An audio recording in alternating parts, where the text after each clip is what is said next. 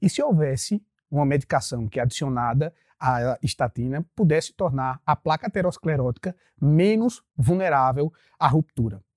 Eu sou André Lima, estamos aqui na cobertura do Congresso Americano de Cardiologia, o ACC 2023, e eu estou aqui para falar de um estudo publicado agora nesse congresso e que se chama Yellow 3. É um estudo interessante porque é um estudo multimodal em que avaliou as características das placas ateroscleróticas coronarianas não obstrutivas e avaliar, avaliou a atuação do evolucumab, que é o inibidor da PSK9, adicionalmente a uma estatina em que o paciente já tinha um LDL abaixo de 100, doença arterial coronária crônica e foi avaliar e pesquisar através de vários métodos de imagem se aquela placa residual era uma placa que se tornou mais resistente e menos susceptível a uma ruptura e a gente conversa sobre a instabilização de placa. Mas vamos lá. Chegando aqui, pessoal, aqui para a gente revisar um pouco, a gente tem uma placa aterosclerótica, um vaso, uma coronária. E a gente tem um colipídico, a gente tem a luz da coronária e a gente tem uma capa fibrótica. Quando o paciente faz uma instabilização de placa, uma síndrome coronariana aguda, o que é que acontece? Normalmente existe uma ruptura dessa capa fibrótica que faz com que o sangue entre em contato com o core lipídico e isso desencadeia uma cascata de coagulação que faz com que exista uma trombose e esse vaso tenha comprometido a perfusão e isso pode gerar uma síndrome coronariana aguda. As características de uma placa que fazem uma placa ser estável e uma placa vulnerável. Uma placa vulnerável é aquela placa em que a gente tem, por exemplo, um core lipídico inflamado, cheio de uh, células inflamatórias, tem uma capa fibrótica pequena, fina, um campo de força fino, e isso faz com que tenha a possibilidade dessa capa ser fragilizada, romper e instabilizar a placa. E imagina que um paciente que está utilizando estatina, atorvastatina 40mg, dose alta, o LDL já está abaixo de 100.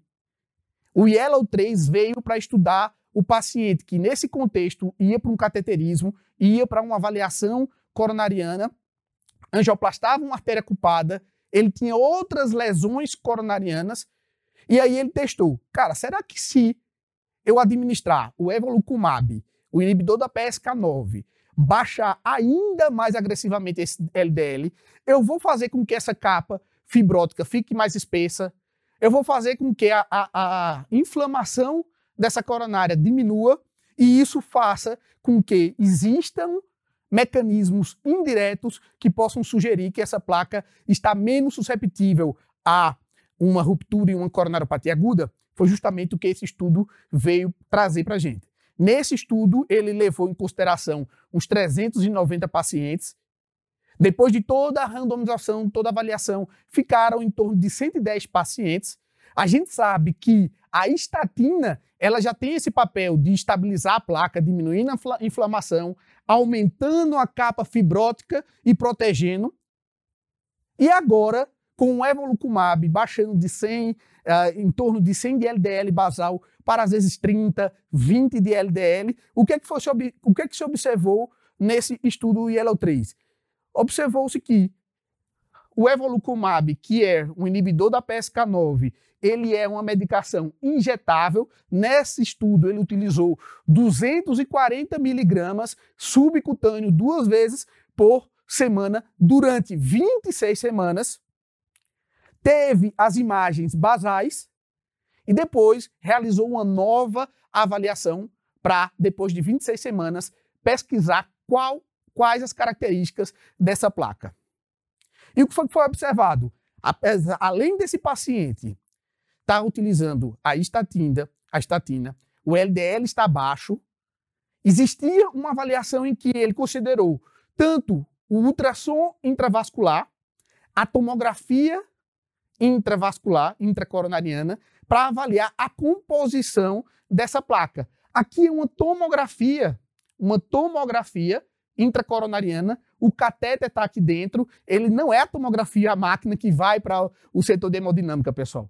Aqui dentro do catéter, ele faz uma tomografia e ele observa. A gente tem a placa, a capa fibrótica aqui brilhando em amarelo.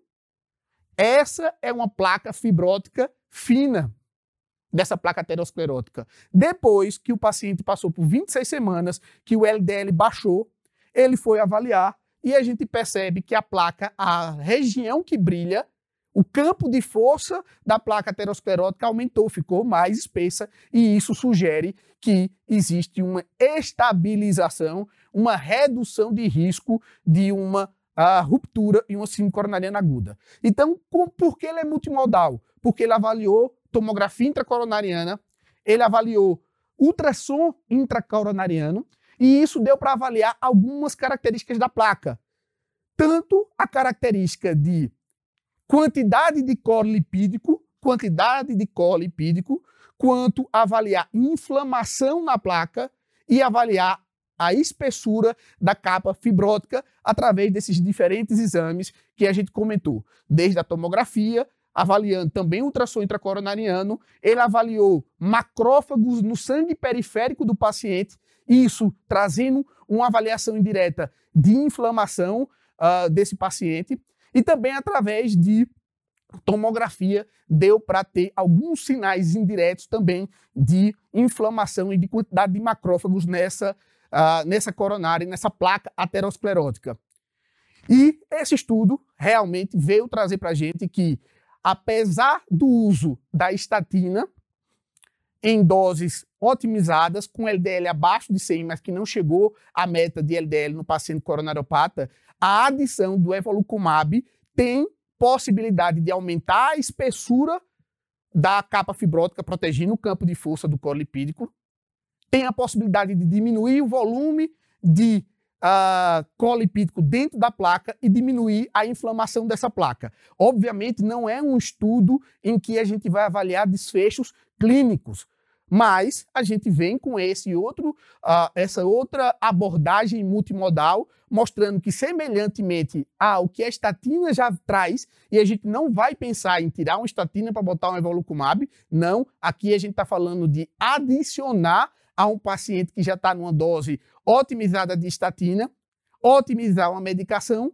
potente que baixa o LDL a níveis bem baixos, e isso indiretamente faz com que a gente possa ter sinais na placa de maior estabilidade da placa.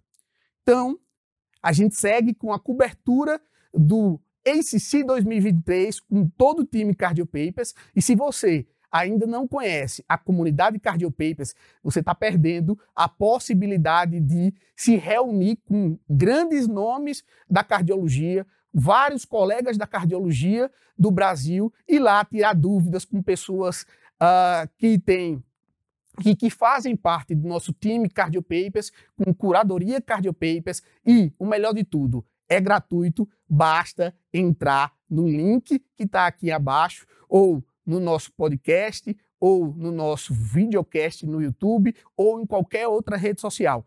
Clica, se inscreve, que é gratuito. A gente, se, a gente te espera lá.